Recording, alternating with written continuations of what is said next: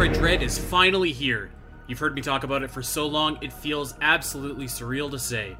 Whether this is your first ever Metroid game or you're a veteran of the series over the last 35 years, the Omega Metroid podcast is the place for you. Hosted by myself, Andy Spiteri, and Kodalaski, Omega Metroid offers definitive rankings, theories and speculations, analysis of games inspired by Metroid, detailed area discussion, and so much more. We invite all Metroid fans, new and old, to take your love of Metroid to the next level with the Omega Metroid Podcast, the best and only weekly Metroid podcast on the internet. The Omega Metroid Podcast releases every Tuesday and is available wherever you get your podcasts. We hope to see you there. See you next mission.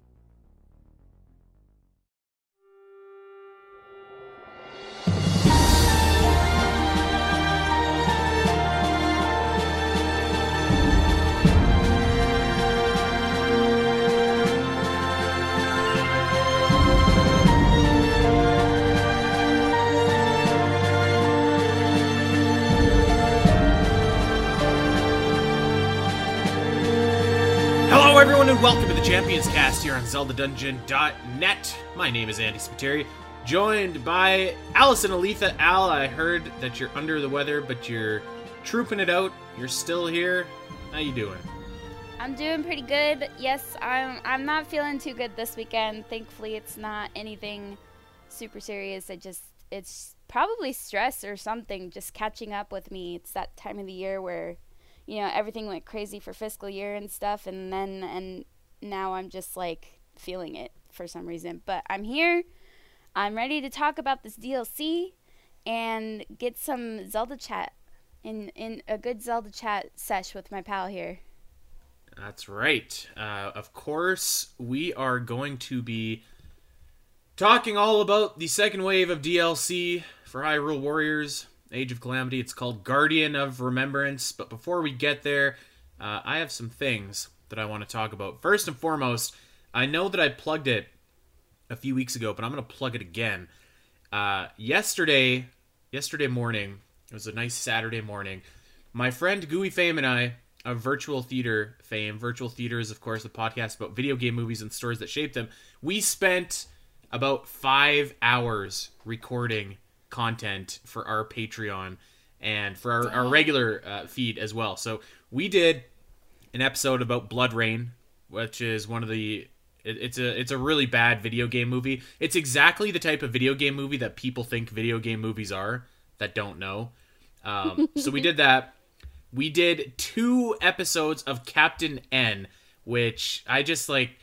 The more I watch that, the more mind blowing that Captain N is. So, if nothing else, if you don't want to give us a few bucks for Patreon, I encourage everybody listening to just go and watch a singular episode of Captain N because it is far out. It's so wild that it's it's almost unfathomable that this show ever got made uh, with Nintendo's consent and permission. So it, it is super super just buck wild. Um, and the last thing that we recorded yesterday, we recorded an entire bonus album on the new Limp Bizkit record. Alasyn, have you heard the new Limp Bizkit record?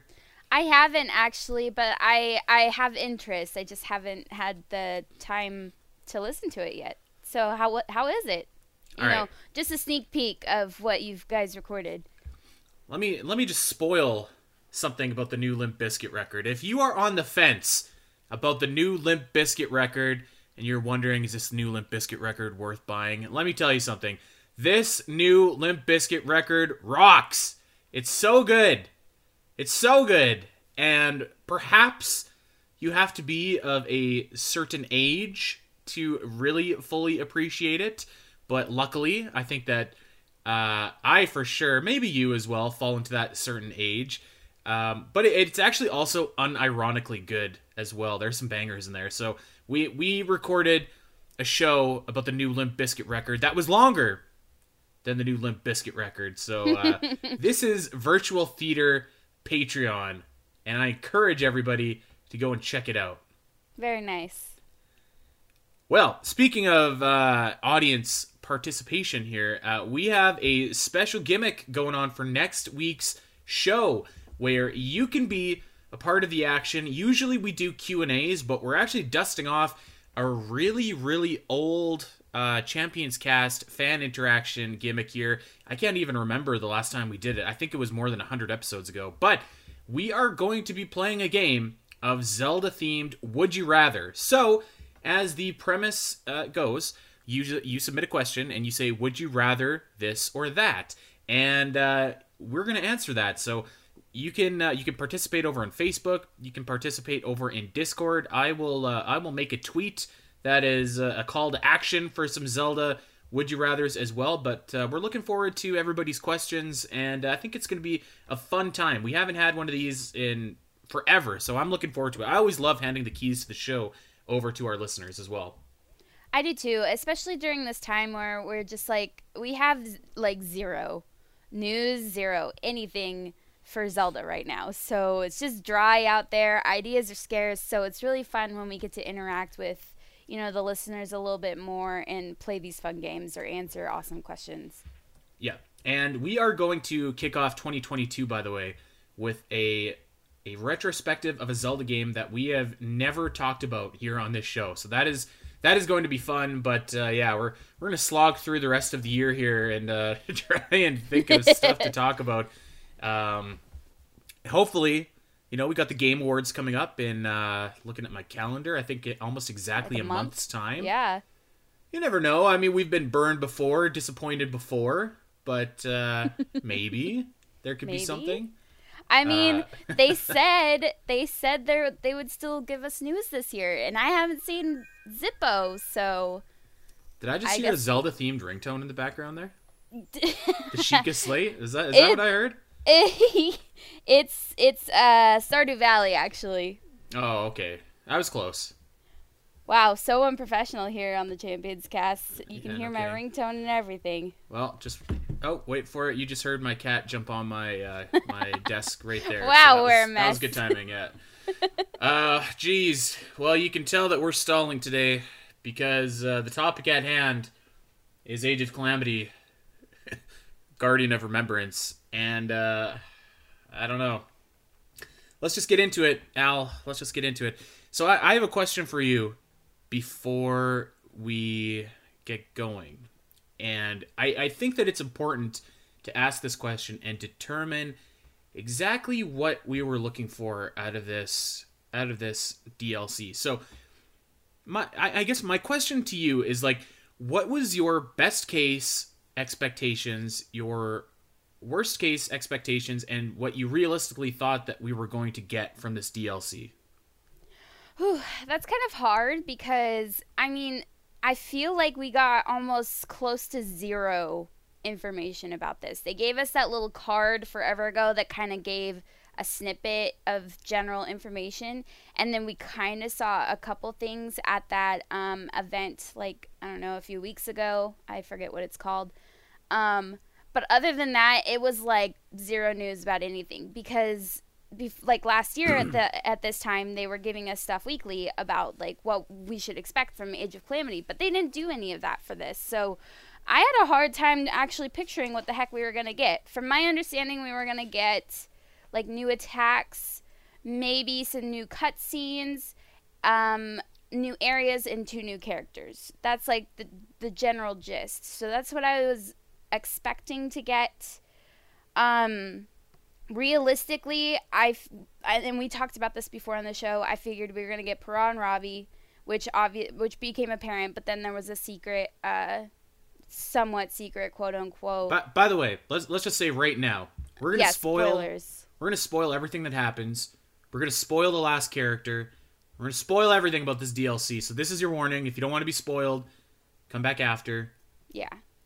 Um, they made it feel like it was so secret for this last character, but it was so obvious who this last character was gonna be. So realistically, I knew who it was gonna be, and I and I'll get into how I felt about that. Um, but with the like with the cutscenes, I was hoping for something a little meatier because it was the second wave of the DLC, and with Breath of the Wild, the second wave of the DLC, we definitely got some meaty content in it, and it was very satisfying. I don't know if I felt that with this. So I didn't have high expectations going in. I feel like I was realistically uh, like my my uh, expectations were met realistically, and I'm somewhat disappointed, but I have positive thoughts. So that's kind of how I'm feeling at the moment. Okay. Well, st- let me let me lay out my expectations for what was going to happen and perhaps explain to everybody why I'm going to be negative on this show today because I generally try not to be negative on this show, but I'm going to be today. So I I think that my expectations were first of all, and this is maybe this is on me. This is probably certainly on me, but when way when the DLC was announced way back when, um, what we were shown was that little splash card that you mentioned, and on that splash card that said Wave Two available November 2021, it said new character vignettes, new added stages, expanded roster, and new battle skills for existing characters. Great. So in my mind, I'm like new vignettes. That's probably a a story continuation of some sorts. And in my mind, I had a best case, a realistic case, and a worst case scenario. My best case scenario was that these new vignettes would be some sort of story, a, continuation or happenings that would tie this game to Breath of the Wild 2 and make it somewhat relevant to Breath of the Wild 2. At this point, I didn't think that was realistic, but I was like, that would be the absolute best case scenario if something happened in these new cutscenes that affected or at least informed in some way the world or the story of Breath of the Wild 2. That clearly didn't happen. My realistic case was like, okay, we are going to get some character vignettes and explain a little bit about the existing world of Age of Calamity. And I was I was like, you know what? It's probably going to focus on Astor. And nobody likes Astor, but maybe they can make this guy a little bit better with these character vignettes because we've seen everything else. We you know, I was like Astor is the one kind of mystery here from the first trailer that we got when there was like eight Astors in a circle chanting and, and doing their thing, I was pretty sure that was the direction that they were going to go. And I was like, you know what? At least it will give this woefully underdeveloped character a little bit more development. It's not perfect, but okay, that's that's acceptable to me. And we didn't get that either. Instead, what we got was what I would call the absolute worst case scenario. And that was vignettes that existed for the purpose of existing. And I, I, I, just like I saw these vignettes and I can't I can't do it anymore. I cannot do these Breath of the Wild style vignettes anymore because they mean nothing. The memories that you get, even even the memories that you get in the second batch of DLC for Breath of the Wild, they don't mean anything. They're just little snippets showing the, the champions doing everyday stuff that doesn't inform the overall plot. It gives you the slightest little bit of, of characterization from them, but you don't really know who they are. You don't really know what makes them tick. It doesn't move the plot forward. It doesn't do anything. I, I can't I can't do it anymore. It's like you get you get vignettes in Age of Calamity, Guardian of Remembrance, and it shows Riju and Urbosa talking, and they're just like, "You did great. No, you did great. No, you did great." And it's the same thing with Daruk and Yunobo. It's the same thing with Mipha and with Sidon. It's the same it's the same thing and it means nothing. It means nothing. There's there's nothing added to the story of Age of Calamity with these vignettes. Not anything. And that that was the main selling point of this DLC was these extra added vignettes, but like they don't mean anything. Yeah, um, I'm sure like uh, we'll go one by one and uh, get a little bit more into detail, but I definitely, at least with the main four champions and new champions, with those specific cutscenes, uh, vignettes, I was very thoroughly disappointed. And you know, I you I'm like a diehard like positive person when it comes to Zelda, Nintendo, and that kind of stuff. I like to think more positively. I hate being super negative about stuff. But you know, when when you're like expecting something, when you're uh, when Nintendo kind of like walks you in a certain direction of what you think is going to happen and then they kind of don't deliver which they've done over and over again with age of calamity don't get me wrong there's a lot of things i like about age of calamity but as like as you like to say andy both things can be true. You could still be disappointed in some of the stuff that you get but still overall enjoy some of the content. And for these new vignettes i was very disappointed. I didn't think they were really worth it. I didn't even think they were really necessary to add. It just didn't it just wasn't a lot more substance that i would want in a DLC. Now, I actually like the vignettes from the DLC in Breath of the Wild because it, this is before Age of Calamity, where they kind of showed how Zelda her her quest to get the champions involved, and also kind of humanize the champions a little bit by giving them a little bit of day to day stuff that they do. I like that. I wanted more substance like that. It's just that what we got was very forced in my opinion which is super unfortunate because i know after talking to patricia last year i know that they don't act together. They just kind of act separately based on information that they're given. So the delivery was fine individually but together it felt very forced. Um, it was super corny for no reason. It was pat each other on the back and and move on. It wasn't it's like this was the last bit of content we were supposed to get for this game, and it was lackluster at best. Like it, it was just a whimper wasn't. Yeah, it wasn't. whimper It didn't deliver, and that's so sad because I really wanted it to, and I love all these voice actors so much, and I know that they, you know, when they went into this, they they did their job right, like they were supposed to, but it just didn't come together in the end with what they put together, and that sucks. Well, well, listen, it's it's not the voice actor's fault. Uh, No, the not at all. The performances were fine. It's not the performances that are the issue. It's the content that's the issue. That they like, had to perform. yeah, th- like this was the exact same stuff reheated in the microwave for 35 seconds from what we got from uh, the Champions Ballad, and, and like, yeah, you know what? Yeah, I, I think the fact that we already had Age of Calamity, and th- they told us that this is going to be the story of a hundred years before Breath of the Wild. That wasn't true. And then they said, okay, well, there's going to be these these new character vignettes, and, and you know what? Technically, that was true. There were vignettes for every character, but they they just they meant nothing. They meant less than nothing. It's it's stuff that we've like we saw this in the game. We already saw this in the base Age of Calamity game, where all the the champions of old are patting the champions of new on the back, and they're all being friends and they're all being chummy. There's nothing Yeah. new there. There's yeah, nothing. you're right. After and, and the missions themselves were nothing. Like they they weren't important. They weren't they like i mean one of them it's just like let's go random some rescue rito kid in the lost woods. It, like it, it it was nothing. It meant nothing and it came off as like a total waste of time to me. I, and like i was just getting more and more flustered as i was playing it. The first mission with Terrako, yeah that was that one seemed like it was going somewhere and that Yeah. one was kind of a cool vignette but then it didn't go anywhere. It didn't go anywhere.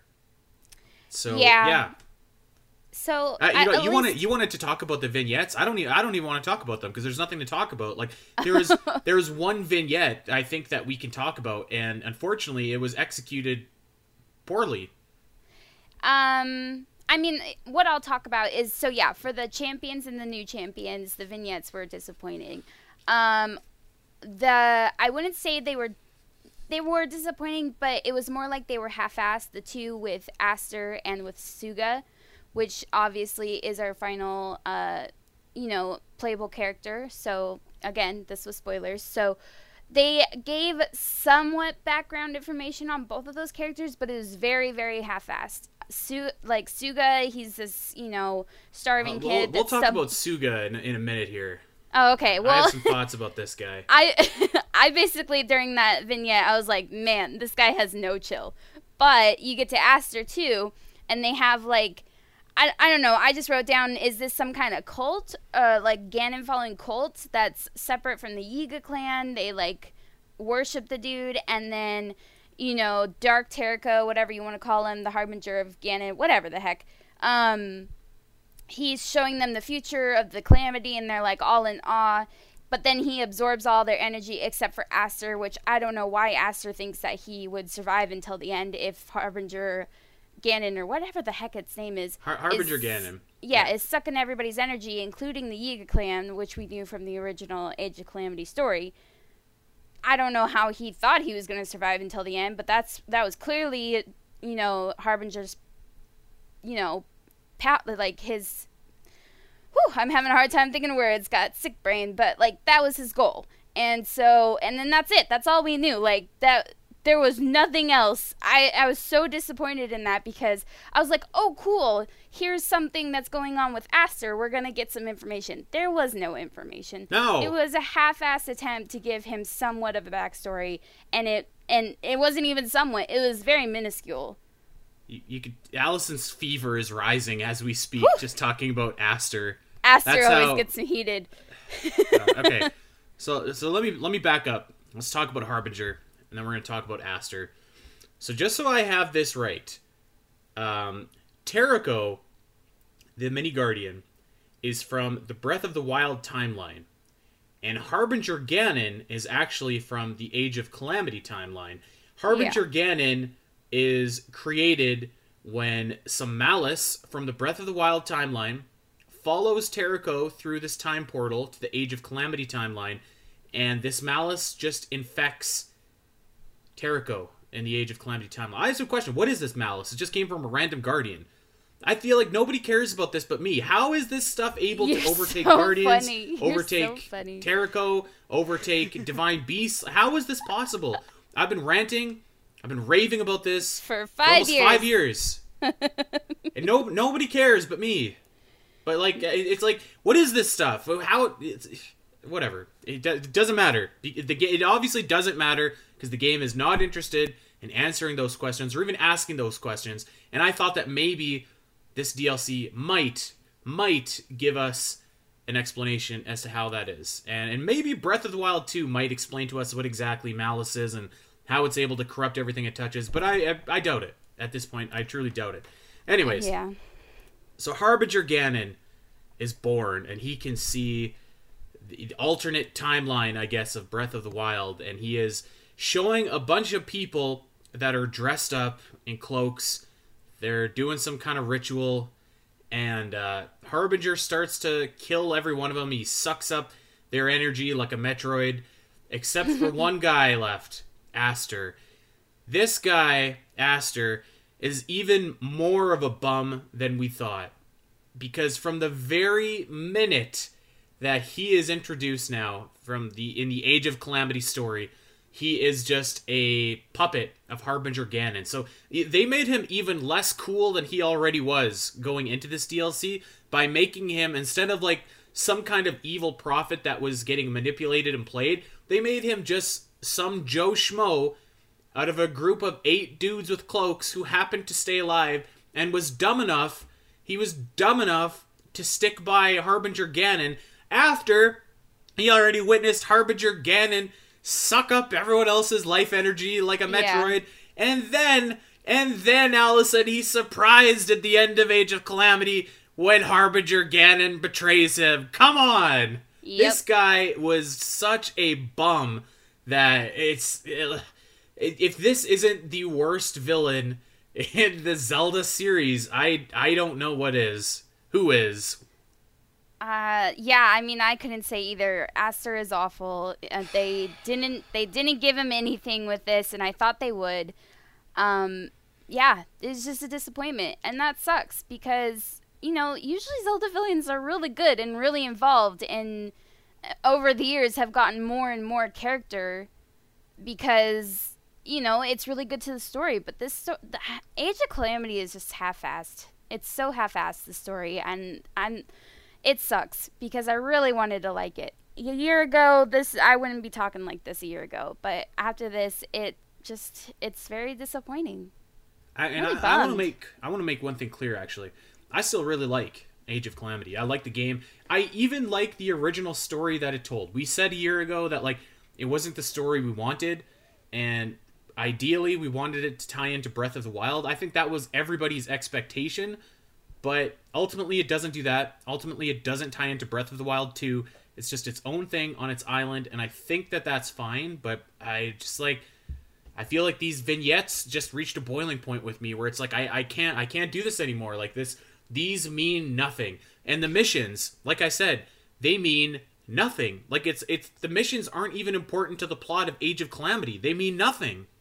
I Like, mean, truly. I first first of all, I don't understand how these are quote unquote forgotten. Um, I can understand like like we were saying the the original Terrako quest and probably the end Terrako quest. I get those.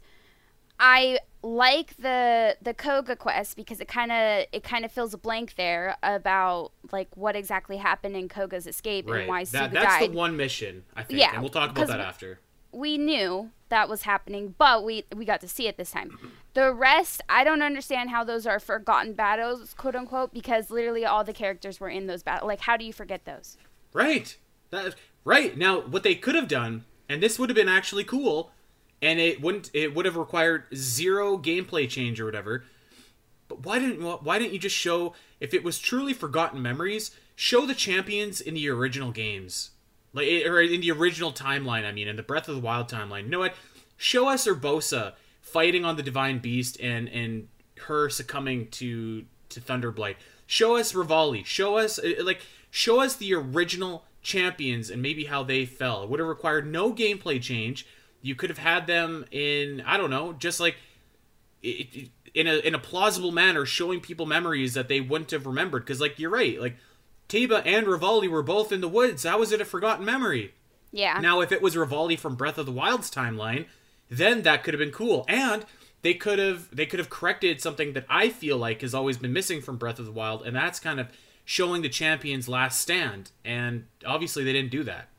Yeah, So, I yeah. mean, I'm I'm totally cool with having the bonus uh, quests and having them be about the gar- or the the champions, but the the way they suggested it is that it was the guardian who saw these battles, therefore had the information on them, and the champions couldn't give the information on them. I, that just didn't make any sense to me. None of that did, and I find it hard to believe that the, that Terrako was there during Kohga's escape either. So I don't know Right. the way they worked that. It's just like I. half-assed is my word for this episode. Like it just felt so like they were like, "Here's an idea. We're only gonna put half effort into it, though." It's you know what my word is meaningless. It was it was meaningless. There, there was no meaning behind any of the champions' missions. Not not one. Uh, it didn't it didn't affect anything. It didn't matter that it happened. It wouldn't have mattered if it didn't happen. Nothing was changed. So it, like there was no me there was no purpose for it to exist, and um, that's unfortunate. There there was at least there was purpose to this Master Kohga mission. So let's talk about that. This one at least had a blank spot that we we didn't know and, and we we heard about but we didn't know it. So essentially this mission involves Master Kohga and the rest of the Yiga clan escaping from the Calamity after they've been betrayed. Now Age of Calamity inferred that Sooga sacrificed himself to you know to get Astor and his crew away from Master Kohga. Or maybe it just said that Master that Astor killed Sooga. I'm not really sure. I can't remember. That was very ambiguous and not told very well, if we're being honest. But in this DLC, the, while I will say the positive is that at least this mission had purpose, um, its its narrative is extremely confusing. So first of all, Sooga's your last final playable character, and we'll get to that in a little bit. But if you complete the mission and you don't let any Yiga members die, you eventually start to fight as Sooga at the end of the mission. Um, now, correct me if I'm wrong, Alasyn, but even once you do that, you're still treated to the same cutscene at the end where Sooga's like, "Go and sacrifice uh, Yes. myself so that you can get away, Master Master Kohga." But then he's a playable character, so it's like, okay, well, is he dead or is he not dead? Yeah, Now, yeah, it was a little confusing. Um, that's problem one. That's problem yeah. one. Let me get problem two out of here, and then I'll turn it over to you. Sure. Problem problem two is that the characterization for Sooga and for Master Kohga are all over the map, like like all over the map. So they're trying to retroactively make Master Kohga into like a pretty good guy who looks after Sooga when he's a kid, and you know maybe is just a bit misunderstood. But in Breath of the Wild, he's the hundred percent villain, In Age of Calamity, for almost the entire game, he's the 100% villain. Sooga, the exact same thing. It's like, okay, well, are, are these like good guys? Are they bad guys? Are they in between? Uh, maybe some people will like that presentation of them being tweeners. I, I didn't necessarily care for it. Um, so that was problem number two for me. Problem Uh. number three was the mission itself wasn't very fun, but I'm, I'm not concerned about that. I don't really like playing as Master Kohga. Um, I I first want to say that the objectives, the memory objectives, were not that great either. Um, mostly because like I liked some of them because they made sense for the missions and that kind of thing. But my issue, and maybe I'm just dumb, but my issue is that they you have to look at that screen to know what they are. They don't pop up and say, "Hey, here's your memory mission." your objective like it wasn't on the side with the rest of the objectives which i think is i i think because the reason is because they want you to do these levels a couple times and i'm like no i really rather not i want to get it done Oh, in we'll, my we'll get go. to that. Yeah, we'll Anyways, get to that. w- the reason I bring that up is because one of the objectives for that mission is to not let your Yiga guys die or flee. I didn't know that. I didn't even know that the first time around because it was still question marks by the time I got to the end. So I finally figured out that you're not supposed to let them flee, and that's how um, I unlocked Sooga, right? Well, the first time I didn't unlock him, so that cutscene made sense, and I was like, dang, how do you even unlock this guy? And then I later came back and realized you had to save the Yiga, the Yiga foot soldiers, and then you unlock Sooga. So, for one thing, the communication with these uh, objectives just sucks. But you know, in the end, that unlocking Sooga that way, it made sense. Um, I did like this quest because it filled that blank, like you said. It it was very heavily implied that Sooga died to protect Kohga in the original story. So I appreciated this level overall. I didn't care for that mystery objective thing or how the objectives work. Um, and then yeah, you got Sooga, and you were like, oh, okay, well, we kind of knew, but we were kind of hoping that it wasn't going to be Sooga. Yeah, yeah, yeah. The uh, uh, at least this mission had some semblance of meaning. So I will say that. And then Um, again, his backstory is also half-assed. Sooga's backstory, just no chill. yeah, I mean, I mean, it's it's just like, you know, I can accept that that Sooga backstory with Master Kohga, even though Master Kohga is clearly the same age, like however many years ago as he is now. Um, I I can accept that. I think that that's fine. Um, God, like I, I I really I really don't like being negative Nancy on the show here, but I just I feel like everything about this wasn't hitting for me. Um, and that continued on to so the first mission with Terrako, I feel like we were kind of off to a good start because like at least you were fighting Harbinger and you were I, I don't know I was expecting maybe something to happen, and throughout playing this I was getting progressively more and more frustrated. And then when I got to the last mission, I was like, okay, well maybe something of significance will happen here because you're you're fighting as as Terrako again, and I really I I think that this was just another pointless mission. Like you fight mutated Ganon, and that that's kind of that. There there's nothing else. There's nothing like unlocked for Terrako. There's nothing. Uh, there's nothing. It was just like fighting mutated Ganon, and it was like okay, well, there we go. I guess that's the DLC. Yeah, um, or at least like the first portion of it. Um, but I agree. Like you, it kind it kind of came full, full circle where you started off as Terrako fighting uh, the Harbinger, and then you ended as Terrako for this first portion fighting the mutated Ganon. And I understand what they wanted from it, but like it took me a minute to understand that, and I think I don't think you should have to do that. Is basically Terrako was remembering his portion of the war and the effort that he put in because I remember in the original story he was always kind of upset that Link got the glory. He's like, "No, I was going to save Zelda there and you took it away from me, you jerk," you know, that kind of thing. So it was kind of showing Terrako how much he cares for Zelda and how, what he was willing to go through to do that. But that's like a huge stretch with what they gave us. So I, I didn't infer that at all. Oh. I yeah, I because we'll talk about it too. Is the secret ending? She says something to him, and I was like, oh, okay, this is all about Terrako saving her. So, um, yeah, it kind of I understand that it came full circle with that final mission. Um, but yeah, it wasn't like exceedingly like spectacular in any way, kind of like the last mission was in the original story of Age of Calamity. Um, I did think that Mutated Ganon was a cool new twist on the whole Calamity Ganon fight sequence, but really, was it necessary? Mm. No. Like, I liked the fight, but I was just like, because everything else was so lackluster, I was just kind of like, eh, it's alright. Okay, I, I was going to talk about it later, but let's talk about it now. I actually didn't really care for the mutated Ganon fight at all because it it it reminded me of like a step backwards. Actually, it reminded me of um, like the original Calamity Ganon fight from Breath of the Wild, where it was like this weird mechanical clunky monster that didn't really make sense. Mm-hmm. And it was like, okay, well maybe that maybe we could have had this monster teleport to the world of Breath of the Wild or something, or like anything to tie these games together. But uh, but yeah, the the the fight I thought was was kind of awkward. It was kind of weird. I like the Harbinger Ganon fight, but I don't think that was new. Um, no. Yeah, I mean, the fight was okay. I, I think that it was like you didn't really get anything for destroying mutated Ganon's uh, arms. I don't believe, other than a reprise from the arms attacking you for a little bit.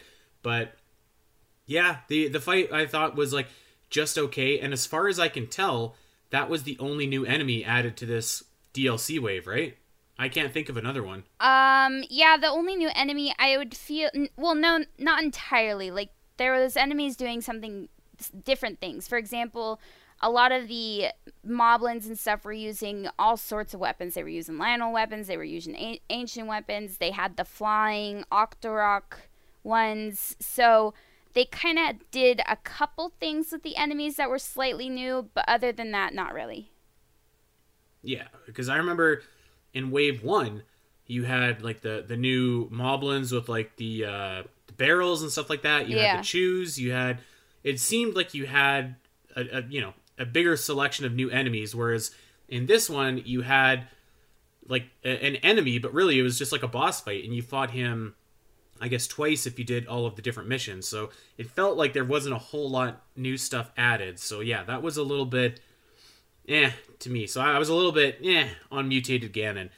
Um, so yeah, I, I, mean, just to wrap up the story here, and then we'll talk about the characters and, and some of the other stuff.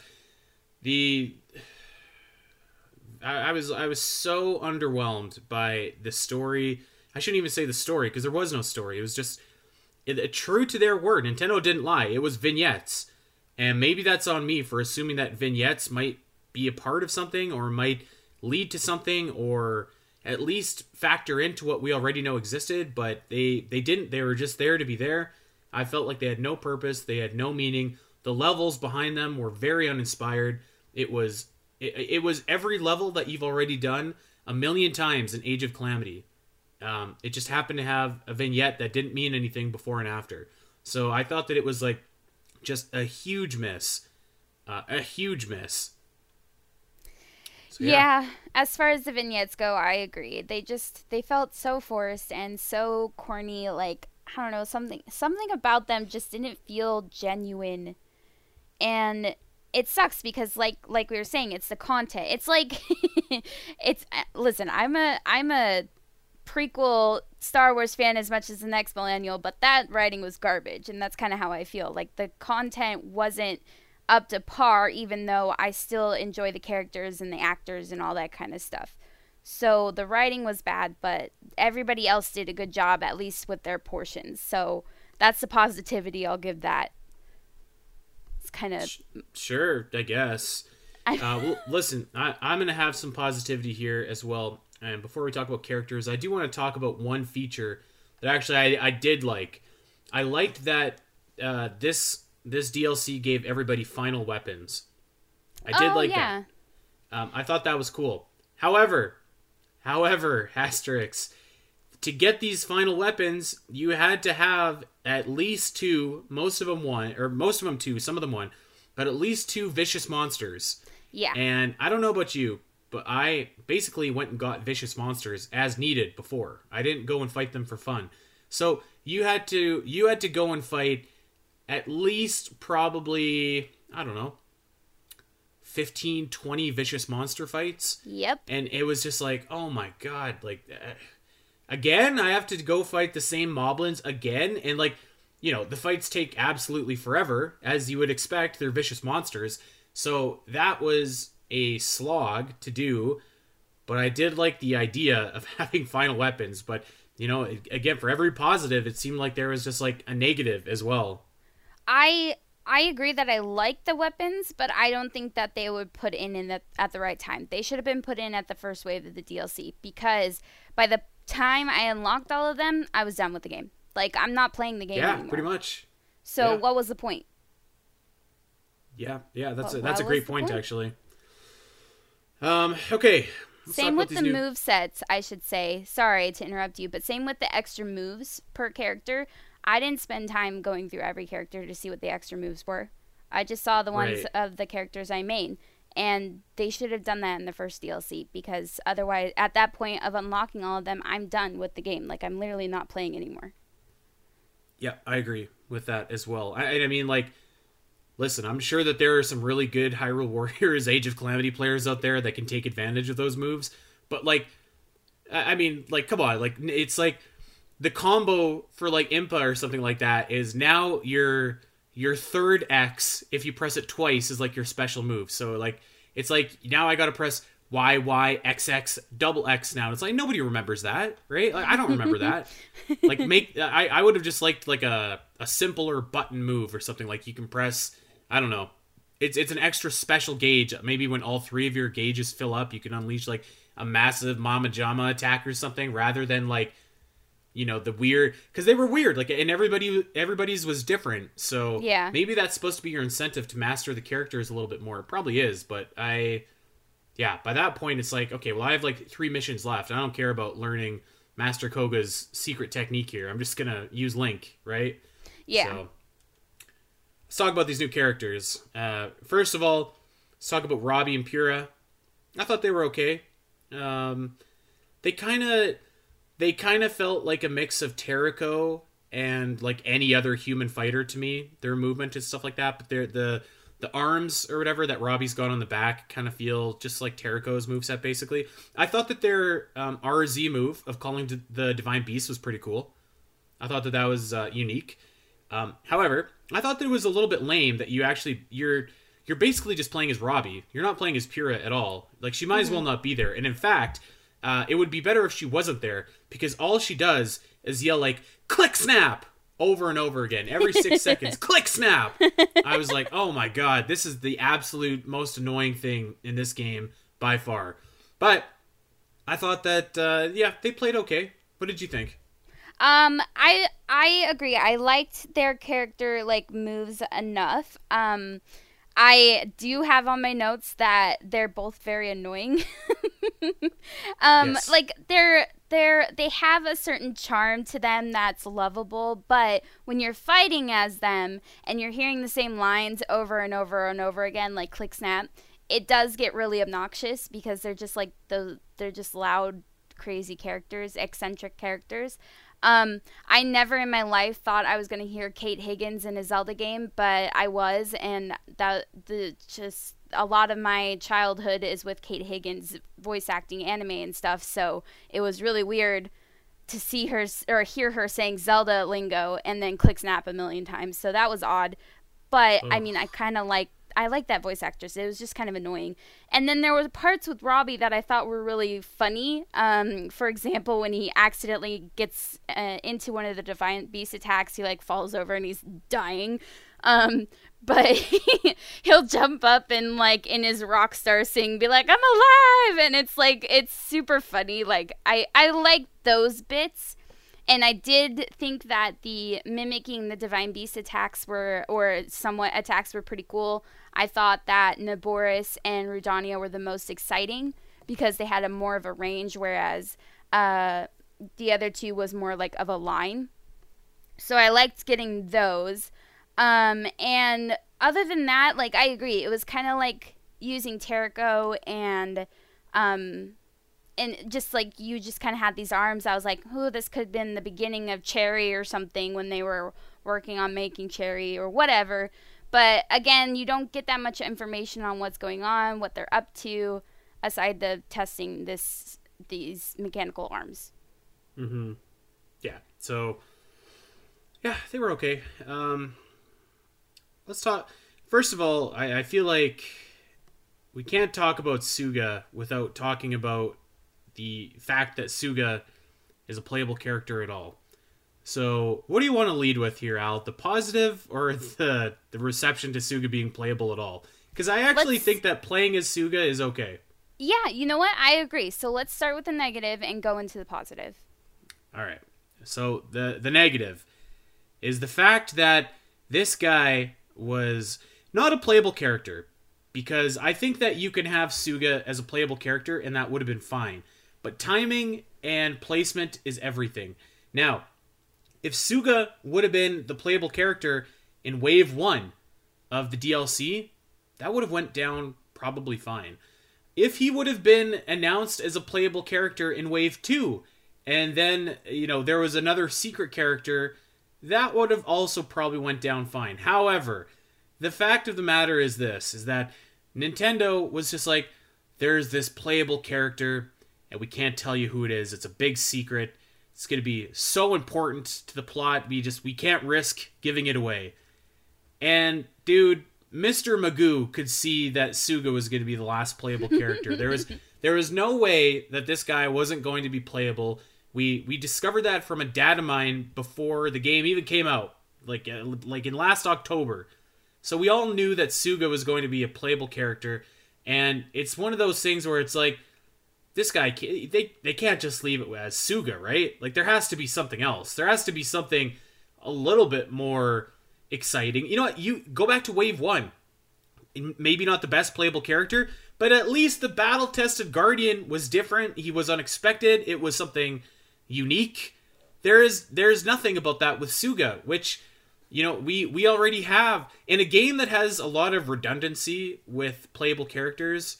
Um, you know, Revali and Teba don't really have that much. I I think that there's not a whole lot between them. Um, I know you'd probably disagree, but like Kohga and Sooga already felt to me like they would probably have similar move sets, and they kind of do, but they kind of don't. But I was like, they they can't just end on Sooga, but they did, and they made it seem like it was this really big secret, this really big deal, and it was, you know, it was just Sooga, and the fact that it didn't really make sense storyline wise didn't help.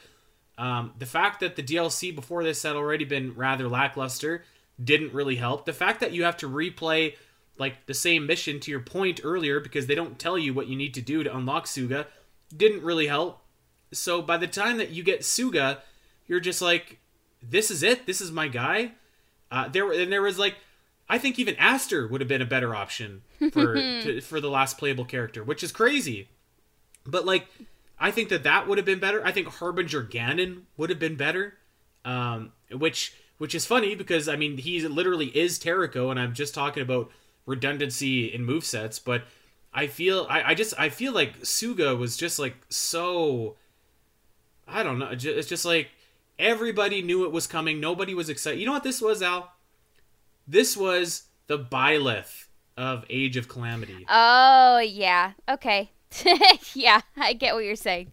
Um, yeah, that's fair. I uh yeah, I was kind of dis. The only reason I'm disappointed that it's Sooga because, and we'll get into this. I like Sooga as a playable character. Is just like you said. It was the final um unrevealed quote unquote playable character because technically if you did the mission right Purah and Robbie would be the final character but we already knew that they were going to be a playable character this was the final unrevealed surprise playable character but we knew it going in because it just seemed so obvious that it would either be Sooga Astor and that's it um and so it, the only reason that it's so disappointing is because you're like, oh yeah, it's Sooga. Like I could have guessed that 15 years ago before this game was even a thought.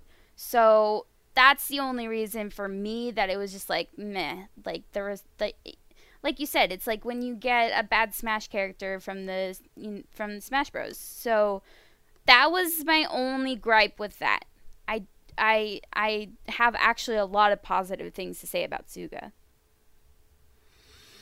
Yeah, yeah. Um, yeah, I feel like I'm I'm being too negative on this show, so I apologize again. So yeah, let's let's flip the dial here.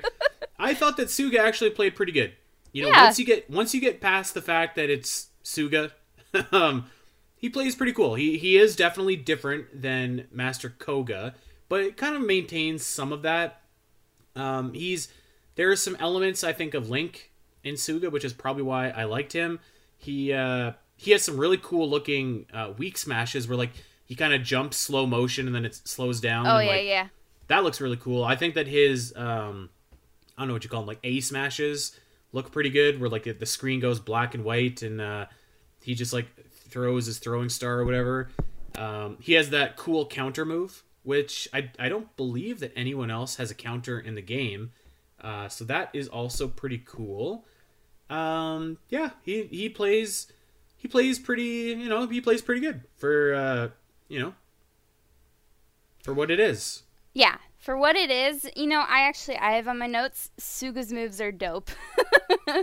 um, I did have a little funny correlation um, where some of his moves remind me of Fruit Ninja, like that mo- that mobile game Fruit Ninja, but overall, like he has some really BA moves. So, like you were saying, his A special attack where everything turns black and white. He's got a very good voice actor too. I didn't look up who it was, but I wanted to. But he's got a very good voice actor for a big, intimidating, intimidating second in command kind of guy. So uh, his voice during those like slight uh, special attacks were really good. When the black and white happens, it was super awesome. I liked that. Um, and then his slow mo attack is also super cool, where he's flying in the air, throwing the the ninja stars or whatever the heck they are, and he's got like these power balls coming up and attacks everybody.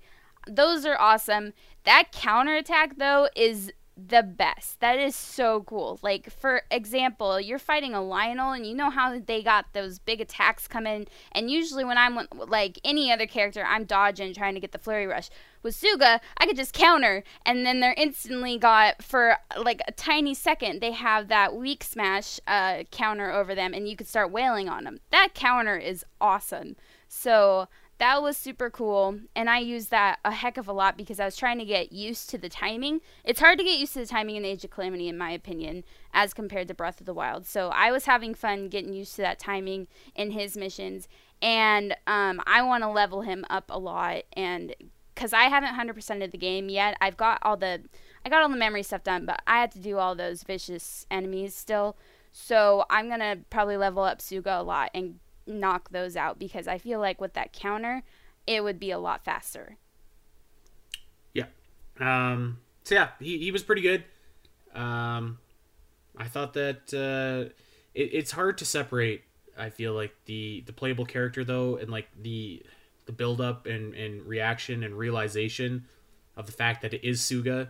So I, I think that that will always be a factor for me. But in a bubble, I think that Sooga does play well. Uh, he's voiced by Gerald C. Rivers. Thank you. So yeah, his voice job. actor is awesome. Like he's got a he's got an awesome voice. Um. Okay, so let's talk about uh, let's talk about the new stages really quick. Uh, I don't really actually have much to add on the new stages. Uh, as far as I can tell, it was only the Coliseum and Kakariko Village that were new. Um, Lanayru Road was also new. Oh, Lanayru Road. Yeah, thank you. Um, yeah, uh, I I feel like uh, they were they were kind of meh. Yeah, Kakariko I guess was was kind of neat, but it was it felt like very enclosed to me, Yeah, and not necessarily in a good way like Hyrule Castle does. Mm-hmm. Um, Coliseum was was cool, but that that was kind of like the opposite problem where it just kind of felt like uh, this is gonna sound dumb, but like an arena, and obviously that's what it is. But like there was there was nothing like to it, right? It was just like empty space where you can fight, which is kind of cool. But I guess what I'm saying is that could have been anywhere. Um, I don't know if that makes sense or not, but uh, yeah, the, the Coliseum was okay. Um, and then I I didn't even remember the last one, so obviously it didn't leave that much of an impression on me. uh, you've been talking about Mount Lanayru for a long time, and I feel like a little bit disappointed that that one never made the cut.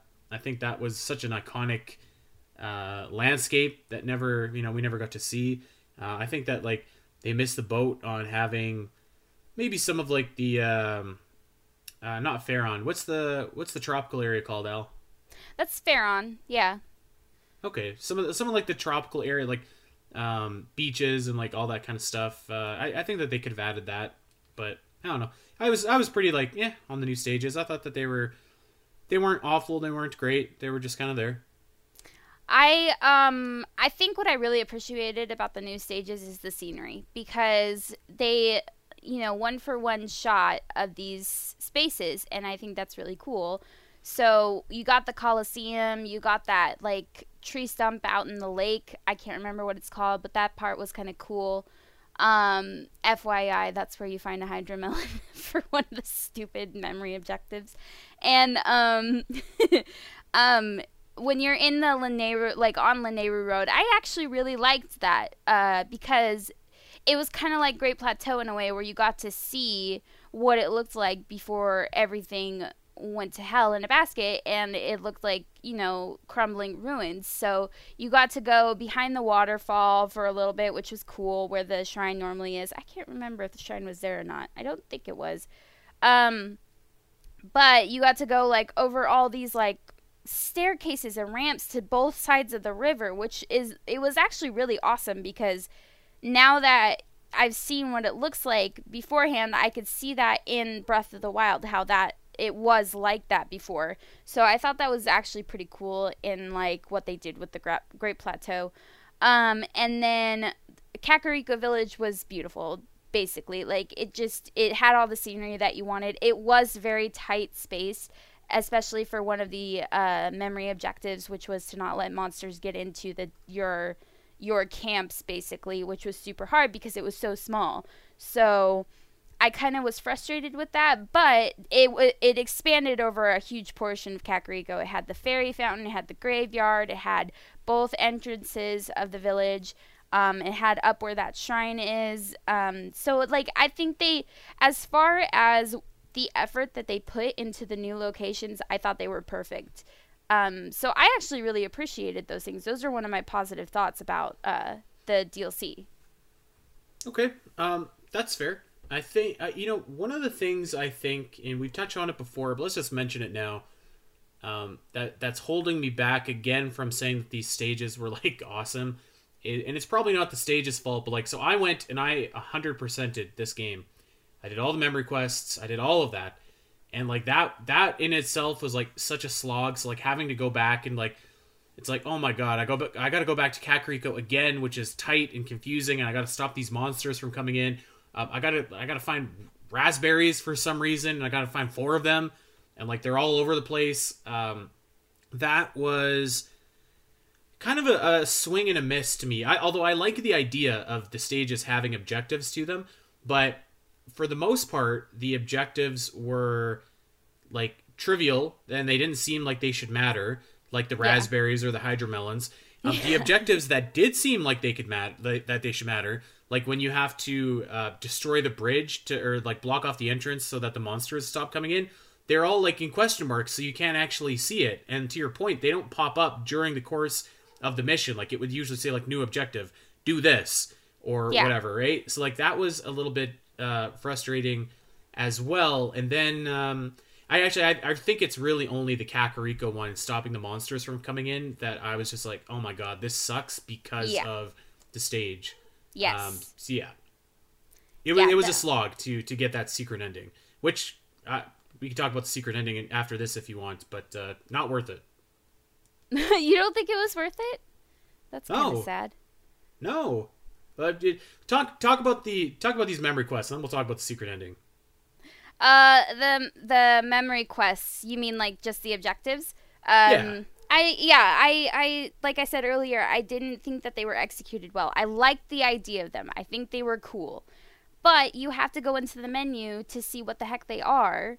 Um, because they don't show up on the side, and maybe that's just them trying to challenge you or something. But I don't really feel like that's a challenge having to open your menu to look at what the heck these are. Um, I don't like that you have to uh, do certain things in the mission to unlock the mystery one. I don't think that's very fair because what if I never do that? If I never looked up how to unlock Suga, I never would have known that I'm supposed to because I thought the gate was closed. I didn't know I was supposed to go right. back and save the foot soldier. Like yes. there's how am I supposed to know that? So that was I just found them frustrating because they weren't executed well. If they had been I think honestly, if they just popped up as a new objective, like go back and save the foot soldier, I would have been fine with them because they were challenging. Some of them were substantial to the quest in question, so they were fine. I just didn't think that they were put into the game well enough.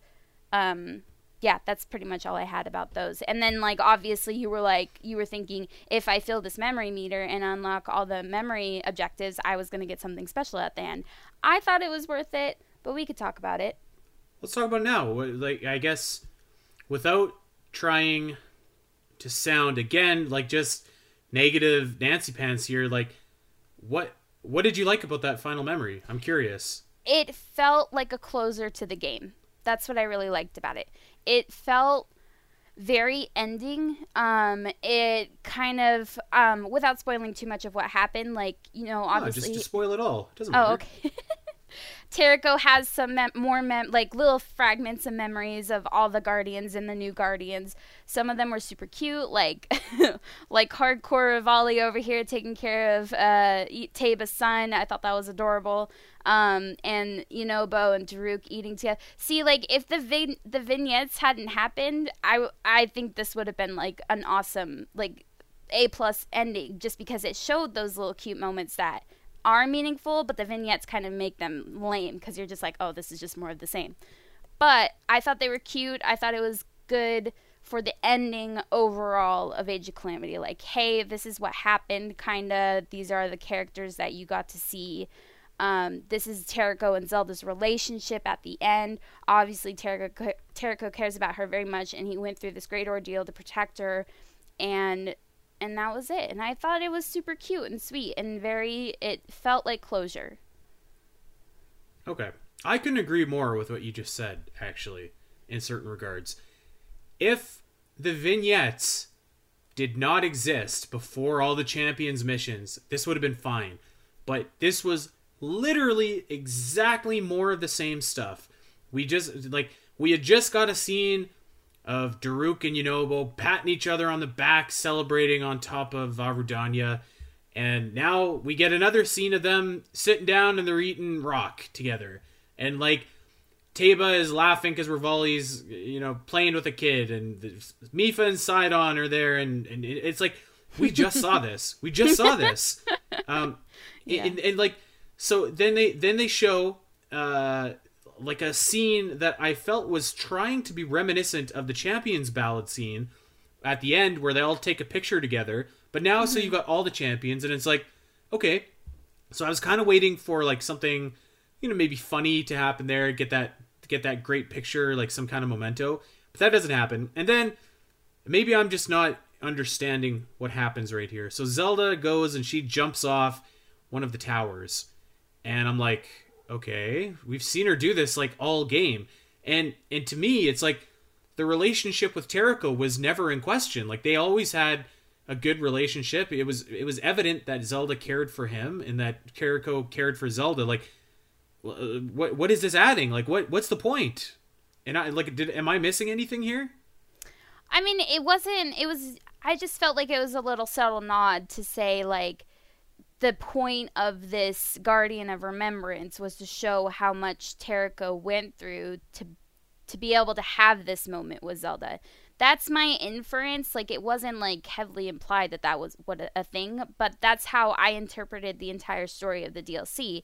Mostly just from that first and last mission with Terrako fighting the first Harbinger and then the mutated Ganon and just how much and remembering some of the context from the original Age of Calamity where he wanted to save Zelda but a lot of the time like he couldn't. So I just feel like it was like a little subtle nod to what he went through to kind of have that moment with her where they were jumping off the tower together and being able to see their future together, I guess. It was more like what I was inferring between the lines really. Well, I well, I I think I think that it was bad storytelling. I, I just I do. I feel like it wasn't told well, and ultimately, uh, you you can say this about the entirety of Age of Calamity. Actually, like my question is, what was the point? what was the point of this DLC? What was the point of this story? Uh, be, because it exists on its own island. It didn't. It didn't affect anything. It didn't.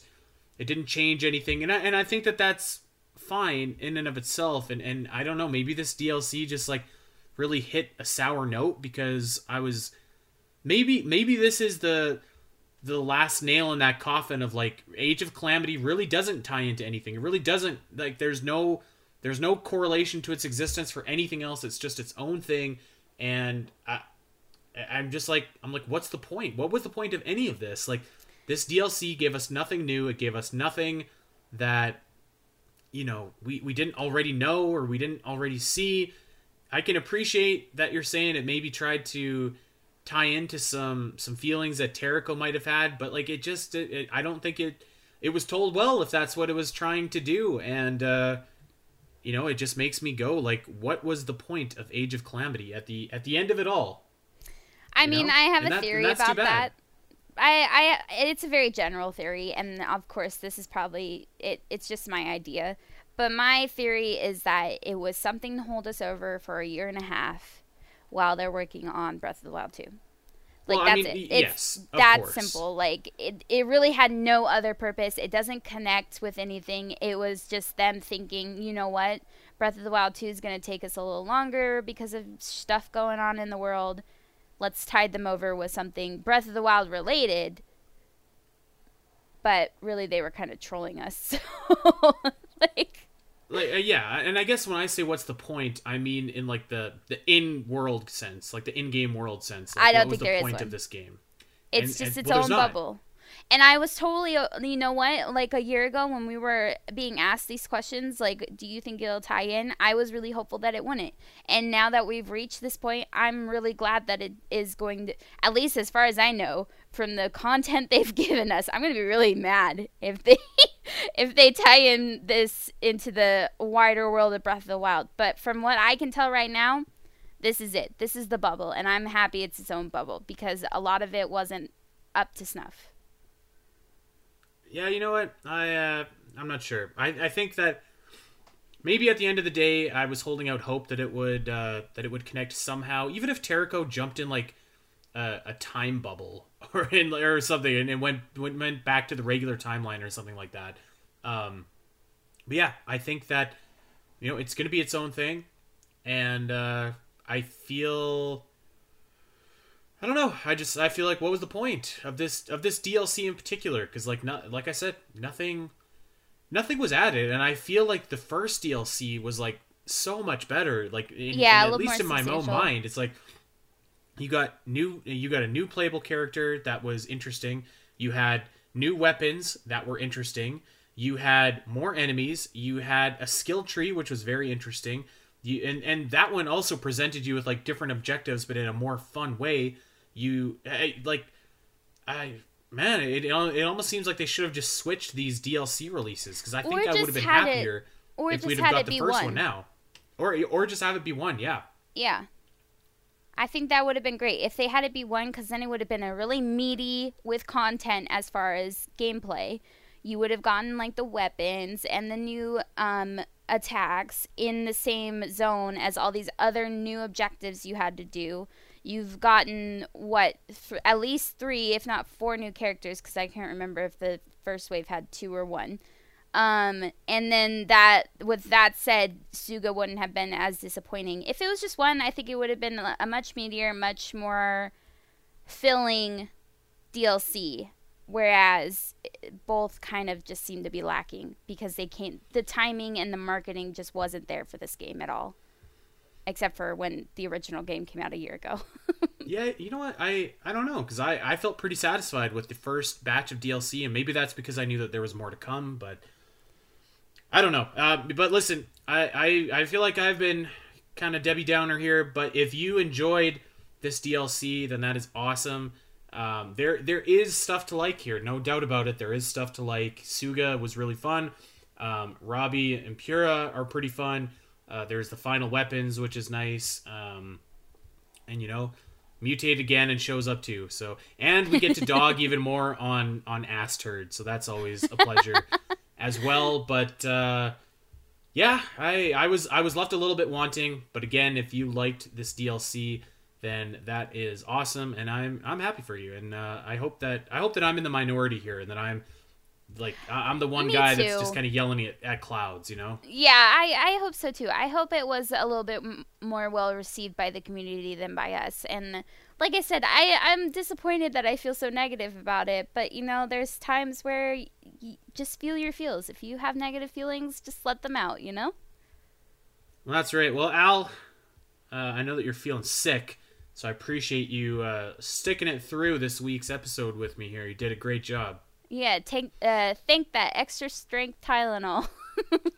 There you go. Thank you, Tylenol. Uh, but we want to remind everybody that next week we are doing Zelda themed Would You Rather. So uh, fire away with those Would You Rather questions. Uh, they can be silly, they can be serious, they can be anything in between. Uh, do that on Facebook, on Discord, on Twitter, wherever you uh, you choose to do so. We would love to have your questions, and uh, that'll do it for this Age of Calamity recap. I'm not sure when we'll talk about Age of Calamity again, if we ever will. So uh, we hope we hope that we we weren't raining too hard on anybody's parade. But uh, like Alasyn said, sometimes you just gotta say what you feel. Um, so you can say what you feel to us over on Twitter, over at uh, Spiteri316, over at Alasyn Eletha, and you can make sure that you subscribe to us over on Podbean and iTunes and Spotify and Apple Podcasts. Wherever you get your podcasts, you know the drill. Like and subscribe. Recommend us to that Zelda fan in your life. We'll see you back here next week for Zelda Would You Rather. Until then, everybody, take care.